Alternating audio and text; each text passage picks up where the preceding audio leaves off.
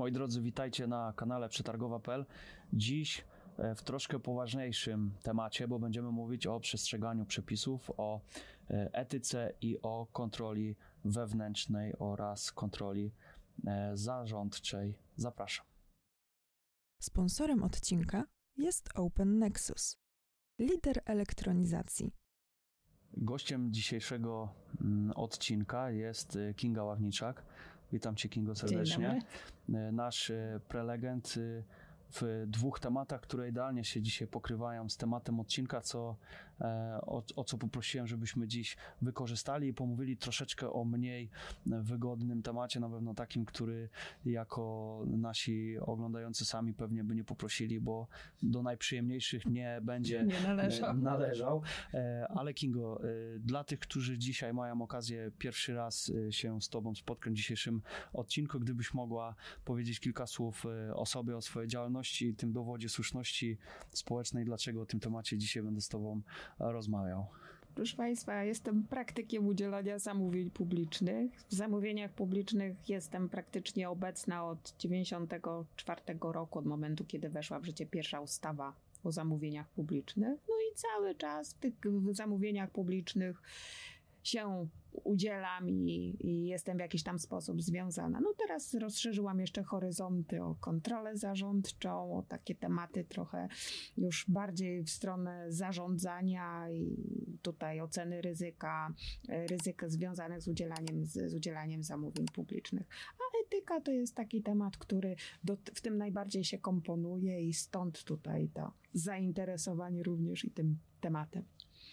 E, chciałbym dzisiaj, Kinga, z Tobą poruszyć temat e, szczególnie e, kontroli wewnętrznej, kontroli zarządczej. Gdybyśmy mogli wyjść od ogółu najpierw, w ogóle jak powinniśmy spoglądać na, na, na, takie instrumenty, czy one powinny, czy powinniśmy patrzeć na nie w kategoriach usprawnień, czy tylko takich obowiązków, które są czysto teoretyczne i fajnie, żebyśmy spełniali, ale nie do końca przekłada się to na naszą działalność y, y, zamówieniową. Powiem tak, wszystko zależy od tego, y, kim tak naprawdę jestem. Bo jeżeli jestem przeciętnym pracownikiem, który w firmie ma do przeprowadzenia na przykład ankietę z zakresu kontroli zarządczej, to traktuję to jako niepotrzebny wymysł i coś, co mi dokłada tak naprawdę pracy. Natomiast jeżeli patrzę na ten temat z, perspektywy kierownika zamawiającego, to już tutaj jest to zupełnie inne podejście. Dlaczego? Kierownik musi mieć wiedzę. Żeby mieć wiedzę, musi mieć narzędzia. Żeby mieć narzędzia, to musi je po prostu wykorzystać, no i nie ma możliwości niezaangażowania tutaj pracowników. Y, tutaj też, y, jeżeli chodzi o kontrolę zarządczą, to zmienia, zaczęło się zmieniać podejście naszego w ogóle ustawodawcy do y, kwestii finansowania, do kwestii wydatkowania. Do tej pory na przykład nie miało to żadnego, nie miało to żadnego znaczenia, czyli tutaj podejście jednostek sektora finansów publicznych do wydatkowania środków publicznych był zupełnie inaczej i, in, i w innym zakresie niż na przykład przedsiębiorcy, który jest prywatny prywatnym przedsiębiorcom, gdzie każdą złotówkę y, patrzy, żeby wydać jak najlepiej, jak mhm. naj, y, w taki sposób jak najbardziej, jak najbardziej efektywny. Y, dlatego też będąc na przykład właścicielem firmy, ja to podświadomie te mechanizmy tutaj dotyczące tej kontroli zarządczej wprowadzałam. Czyli na przykład, jeżeli ktoś wydatkuje środki moje, to ja chcę mieć nad tym kontrolę. Czyli w jaki sposób? No wprowadzam różnego rodzaju regulacje, które mi pozwolą tą kontrolę, tą kontrolę trzymać. Natomiast jeżeli chodziło o jednostki sektora finansów publicznych, no to yy, bardzo wiele e, tutaj nie przykładało się takiej wagi, e, nie przykładało się takiej wagi. Co prawda była ustawa o finansach publicznych, która nam określała, że wydatki powinny być, wyda e, powinny być realizowane zgodnie z planem, że nie można ich przekraczać, że nie można dopuścić do uszczuplenia należności jednostki sektora finansów publicznych, ale to było takie, tak, ta odpowiedzialność była taka rozmyta, nie było, nie było jednoznacznie przypisanej. I tutaj przepisy dotyczące tej kontroli zarządczej, one miały dać e, narzędzia, które umożliwiają sprawowanie te, tego, tego większego nadzoru nad tymi, nad tymi finansami, e, finansami publicznymi. E, dlatego też tutaj na wszystkie jednostki, które podlegają pod sektor finansów publicznych, no nałożono obowiązek przeprowadzania kontroli. Tutaj proszę zwrócić uwagę, że nie ma znaczenia forma prawna danej jednostki. Nie ma znaczenia wielkość tejże jednostki ta kontrola zarządcza musi być, musi być, musi być przeprowadzana.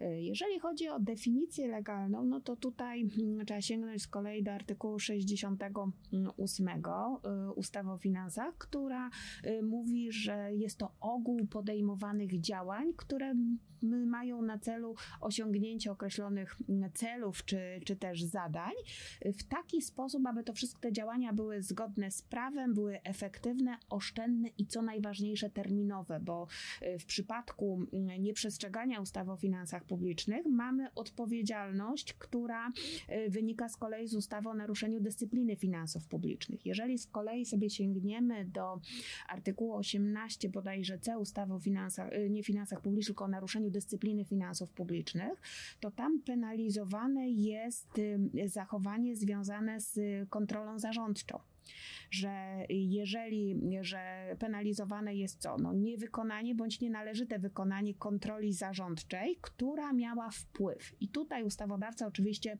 określa y, te elementy, które muszą być, które muszą być y, weryfikowane. Jeżeli chodzi o zamówienia publiczne, to tutaj na przykład penalizowane jest unieważnianie postępowania bez podania przyczyny. Penalizowane jest brak wyłączenia osób, które powinny być wyłączone z prowadzonego postępowania zgodnie z zasadą obiektywizmu.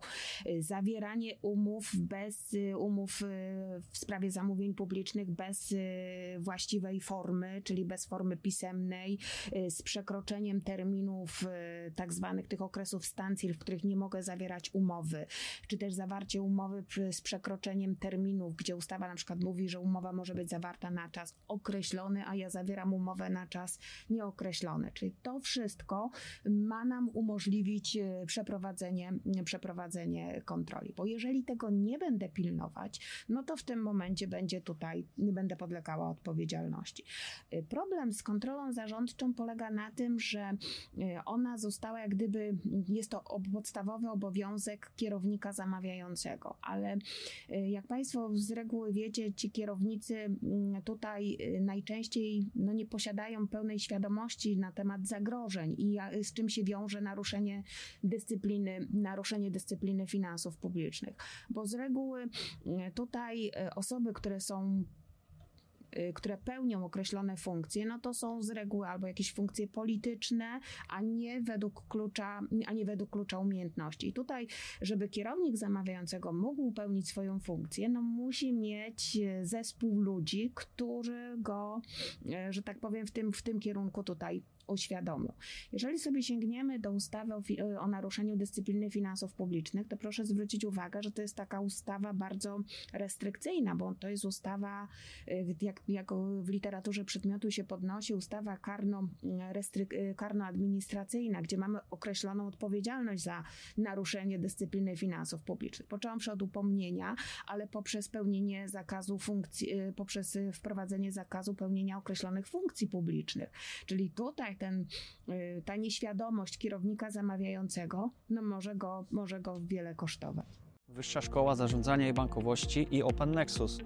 O trybie podstawowym od podstaw, a o przetargu nieograniczonym bez żadnych ograniczeń. To doskonała okazja do nawiązania nowych kontaktów, poznania nowych ludzi, ekspertów w branży i wymiany doświadczeń. Program studiów opartych o Procure.com.eu to kompletnie nowa jakość. Będziemy się skupiać nie tylko na umiejętnościach twardych, już wiemy, że znacie ustawę, ale także na umiejętnościach miękkich, takich jak komunikacja wewnątrzzespołowa, zarządzanie zespołem, czy też prowadzenie negocjacji z wykonawcami. Będziemy przedzierać się przez nieodkryte mgły podpisów elektronicznych, będziemy docierać do prawdy, będziemy odzierać wszelkie ksadesy, padesy i inne wymyślne stwory po to, żeby dociec do prawdy, po to, żeby zbadać podpis, po to, żeby być pewnym, tego, co robimy, jak robimy i jakie decyzje podejmujemy. Interakcja z wykładowcami to to, co studenci cenią sobie najbardziej. Dlatego tak ważny dla nas jest bezpośredni kontakt z Wami, studentami. Gwarantujemy największą dawkę wiedzy praktycznej, bezpośrednio od praktyków zamawiających.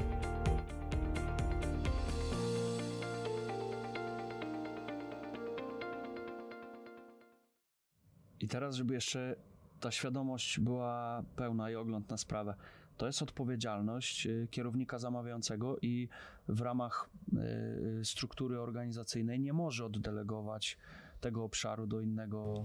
Może kierownik zrobić, bo jeżeli sobie Państwo y, poszukacie w przepisach, to y, jest możliwość delegowania y, odpowiedzialności na określone, na określone Za kontrolę osoby. zarządczą Tak. również. Nie, kontrolę zarządczą zawsze odpowiada, kontrolę Właśnie zarządczą zawsze odpowiada wprost. kierownik zamawiającego. Mhm. Natomiast kierownik zamawiającego ma możliwość delegowania części swoich kompetencji na podległych pracowników, ale żeby to było skuteczne, to musi być oczywiście przekazanie w sposób odpowiedni tych kompetencji z przekazaniem zakresu, y, zakresu Odpowiedzialności. odpowiedzialności. Y, Tutaj jest taki problem, bo y, troszeczkę rozmyły się ustawy, znaczy ta odpowiedzialność z ustawy o naruszeniu dyscypliny finansów publicznych, na przykład z prawem zamówień publicznych Mhm. gdzie tutaj nie ma tych, tej jednoznacznej linii granicznej, kto za, co, kto za co odpowiada. Natomiast trzeba pamiętać, że kierownik zamawiającego zawsze odpowiada, zawsze odpowiada za wszystko. Y, Natomiast jeżeli później w tych jednostkach, sektor, y, w jednostkach samorządowych czy w jed- w jednostkach sektora finansów publicznych, no deleguje się kompetencje na poszczególne, na poszczególne osoby.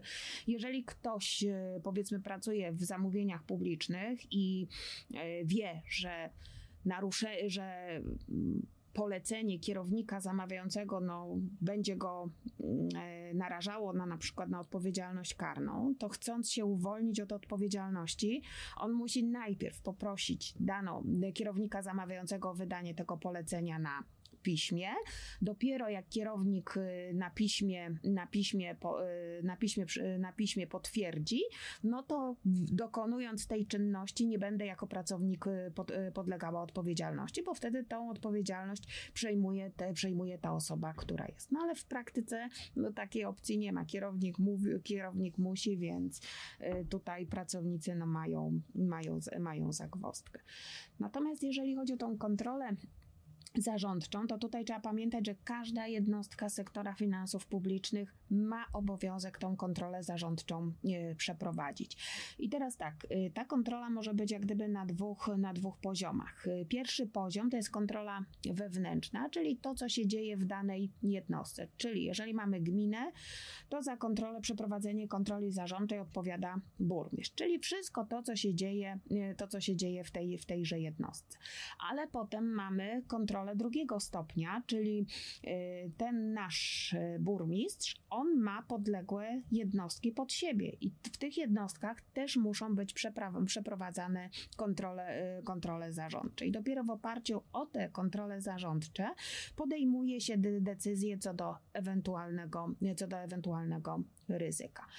Tutaj też trzeba pamiętać, że ustawa o finansach publicznych nakłada taki obowiązek, żeby wszystkie wydatki były realizowane zgodnie z planem. Dlatego też tutaj plan finansowy jest takim elementem, który jest bardzo istotny, bo on pozwala co? No, pozwala zaplanować za, y, wszystkie zakupy, no i przede wszystkim pozwala y, zapanować nad całą gospodarką, chociażby, chociażby magazynową. Y, Tutaj, jak gdyby pomoc w tej kontroli zarządczej mają również pomóc plany z zamówień publicznych, które są realizowane i tworzone na podstawie ustawy Prawo zamówień publicznych. Ale jeżeli zobaczymy, to mamy pewne różnice pomiędzy planem finansowym a planem zamówień publicznych, bo one nie są, nie są tożsame. Jeżeli chodzi o plany finansowe, to proszę zwrócić uwagę, że plany finansowe są tworzone z reguły na rok i one są określone, y, to są wszystkie wydatki, które dana jednostka y, powinna zbilansować w ciągu danego, danego roku. I te plany, one są tworzone w zależności od tego, jaką, jaką jestem jednostką na podstawie różnych, różnych ustaw. Y, Inne mają, y, inne plany finansowe tworzą na przykład spółki prawa handlowego, bo one tworzą te plany zgodnie z ustawą o rachunkowości, a inne, a inne podmioty, podmioty, które podlegają pod ustawę o finansach publicznych. I teraz tak, jeżeli sobie nawet zobaczymy ten plan finansowy, to plan finansowy jest podzielony na działy, paragrafy, na, y, rozdzia na rozdziały i tamte wydatki są kwalifikowane według tego, według tego klucza. Natomiast plan postępowań jest tworzony troszeczkę, troszeczkę inaczej. Y, z reguły najpierw zbiera się zapotrzebowania na określone zamówienia, a dopiero potem y, agreguje się w określoną kategorię zakupową i dopiero potem przypisuje się źródła finansowania, źródła finansowania z tego planu. I tutaj problem polega na tym, żeby skorelować ten plan finansowy z tym planem y, postępowań. Tutaj bardzo często, tak jak wchodziły te obowiązki tworzenia planów, to każdy zamawiający się zastanawiał, a po co mi te plany, to jest dodatkowy obowiązek, przecież to nikt nie będzie y, z tego korzystał, bo plan to jest tylko tak naprawdę, tak naprawdę koncert życzeń.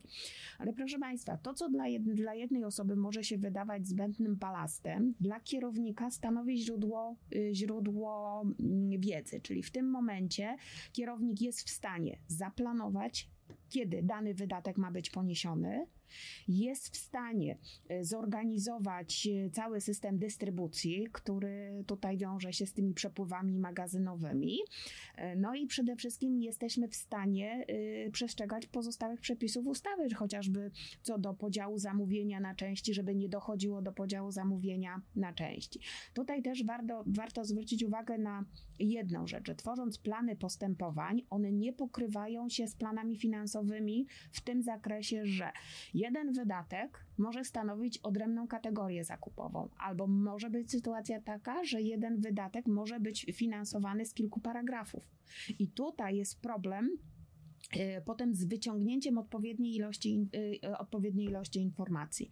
Czyli tutaj punktem wyjścia jest to, czemu ma służyć ten, ten konkretny plan. A plan po co jest tworzony? A na to wszystko nakłada się później realizacja tych planów, prawda? Potem się nakłada po pierwsze realizacja, bo tutaj też trzeba pamiętać, że plan planem, ale e, kierownik musi zapewnić odpowiednie zasoby, które obsłużą to.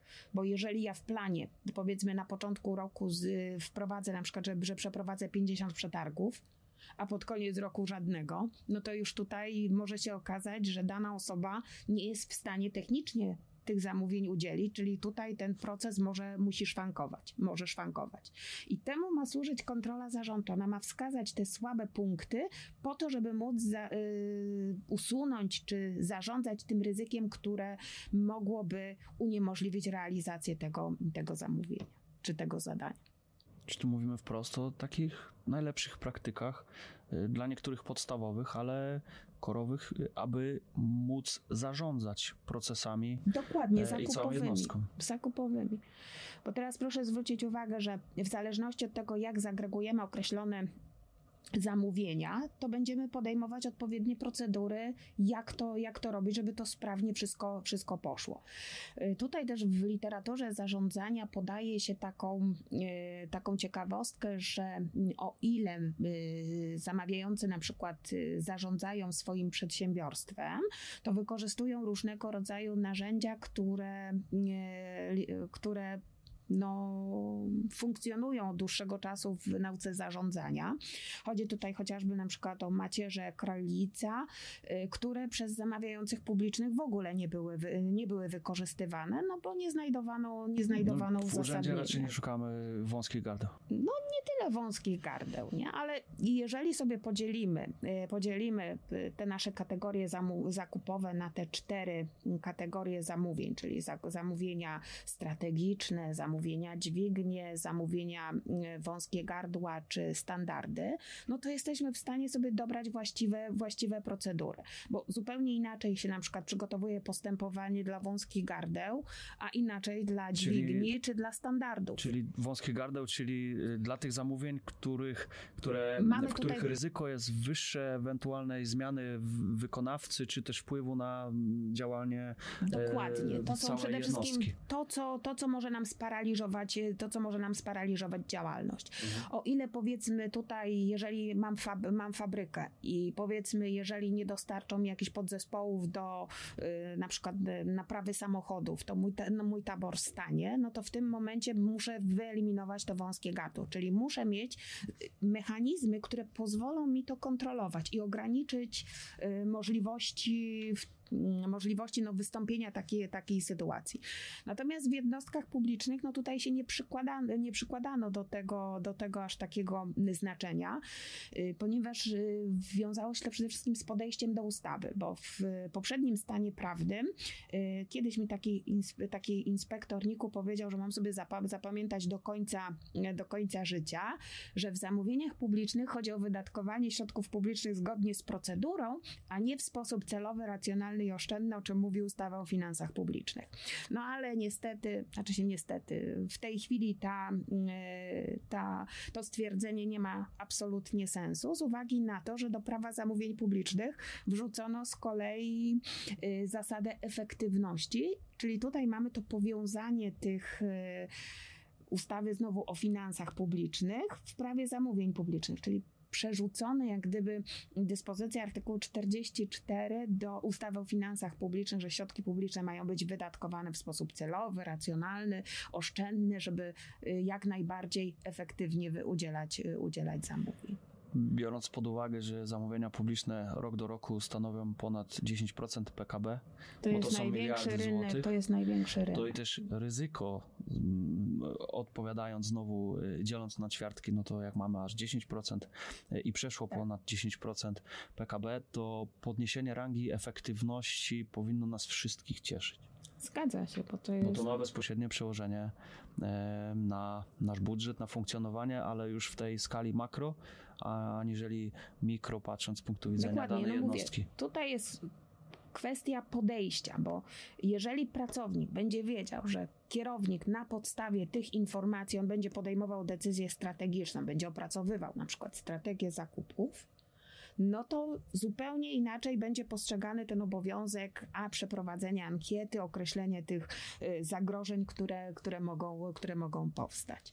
Natomiast jeżeli ja nie będę miała wiedzy, to będę to traktowała jako, próbę, jako próbę odepchnięcia od siebie czegoś, co mi jest niepotrzebne, a muszę i to zrobię sobie byle jak. I więc tutaj jest ta świadomość, i tutaj przede wszystkim no, kierownik zamawiającego powinien położyć nacisk, po co mu są te informacje żeby uświadomić, żeby uświadomić pracowników. I to mi się pięknie spina klamrą nawet y, z, z, kolejną kompetencją, która mi przychodzi, y, która była przez y, Grzegorza opracowywana, myślenie krytyczne i analityczne. To się wszystko tak pięknie spina w tych kompetencjach europejskich dla specjalistów do spraw zamówień publicznych, że aż nie pozostaje mi nic innego jak naprawdę z ogromną radością. Bo bo tutaj, że się, y, moim zdaniem, tutaj jest, trzeba po prostu zmienić, przeredagować sposób myślenia. Bo do tej pory jednostki sektora finansów publicznych nie były traktowane jako jednostki, których celem jest wydatkowanie środków w sposób oszczędny że przede wszystkim, a mam budżet, na, obojętnie na co wydam, będzie ok. Czyli tutaj jest ta zmiana podejścia. Mam ograniczony budżet, moim obowiązkiem jest wydać, ale w taki sposób, żeby uzyskać jak największe efekty. I to zmiana podejścia tutaj y, ma spowodować to, że te przedsiębiorstwa, no, przedsiębiorstwa, te jednostki będą, y, zmienią swoje priorytety i będą w stanie że tak powiem, no, konkurować z innymi, z innymi jednostkami. Bo tutaj z jednostkami sektora finansów publicznych mm, problem polega na tym, że one nie są nastawione na generowanie zysku, że one mają zaspokajać określone potrzeby E, ludności, natomiast no nie, są nie, są, nie są wyspecjalizowane w osiąganiu zysków. W przeciwieństwie do przedsiębiorstw państwowych, przedsiębiorstw, e, firm prywatnych, czy też e, spółek prawa handlowego, które są nastawione na zysk i wyeliminowanie tych przeszkód, które uniemożliwiają mi rozwój, funkcjonowanie, no jest, jest priorytetem. I to samo w tej chwili widzimy y, w jednostkach sektora finansów publicznych. Zmie, zmie, zmiana podejścia do takie, na takie podejście biznesowe mimo wszystko. Moi drodzy, ten odcinek jest zajawką, zasygnalizowaniem pewnych kwestii, e, ja bym mógł słuchać jeszcze długo i powiem Wam, że prawie w tajemnicy, że rozwinięcie e, tego tematu już jest gotowe, już jest dostępne na platformie edukacyjnej Przetargos.pl, gdzie właśnie Kinga e, odpowiedziała zgodą na opracowanie, podjęcie się tej kompetencji opracowania tej tematyki. E, pojawił się w naszym odcinku dzisiaj też temat szeroko rozumianego planowania, więc pozwolę e, sobie podlinkować w opisie tego filmu również naszą propozycję pewnego usprawnienia tych procesów e, u zamawiających. I moi drodzy, czas płynie nieubłaganie, my nie możemy pewnych ram przekroczyć, chociaż bardzo byśmy chcieli, więc wydaje mi się, że to nie będzie mm, ostatni e, odcinek e, z Kingą, więc możemy Wam powiedzieć, że dziękujemy za dziś. Ja również I dziękuję. Do zobaczenia Było miło spotkać się z Państwem i polecam się. Do zobaczenia. Do zobaczenia.